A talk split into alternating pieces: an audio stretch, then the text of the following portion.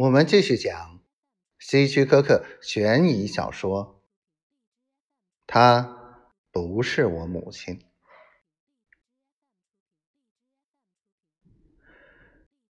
这的确是黛拉。露西姑妈急切地说：“真是她，亲爱的克莱尔，没问题。”姑娘沉默不语，她看着手里的信封。觉得很不自在，把信封从一只手换到另一只手，最后他抬头看着科斯塔局长：“我今天收到他的这封信，他发现他说不出‘母亲’这个词，他想回家。我本来想把他交给……”凯勒警官检查指纹，我想信封里面的指纹应该是很清晰的。不过，我猜你现在对他已经不感兴趣了，亲爱的。他耐心的说。露西同时叹了口气。我刚给你看了证据，证明这个女人是你母亲。我还能再做什么呢？当他和露西离开办公室时，努力不东张西望或回头。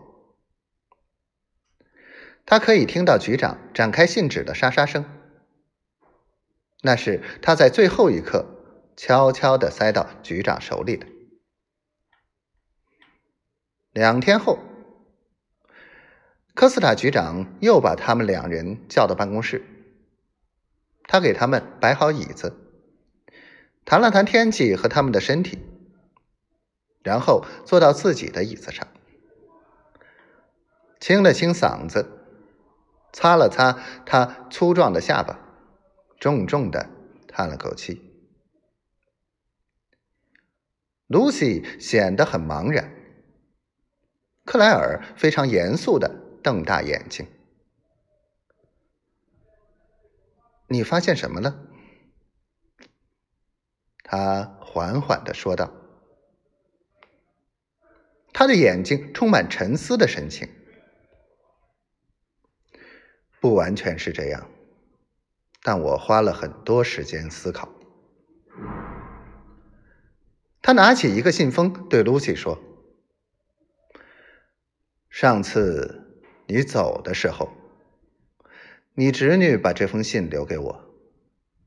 这是一封非常感人的信，是一个他认为不是他母亲的女人写的。他停了片刻，然后又接着说：“假如你侄女的怀疑是正确的呢？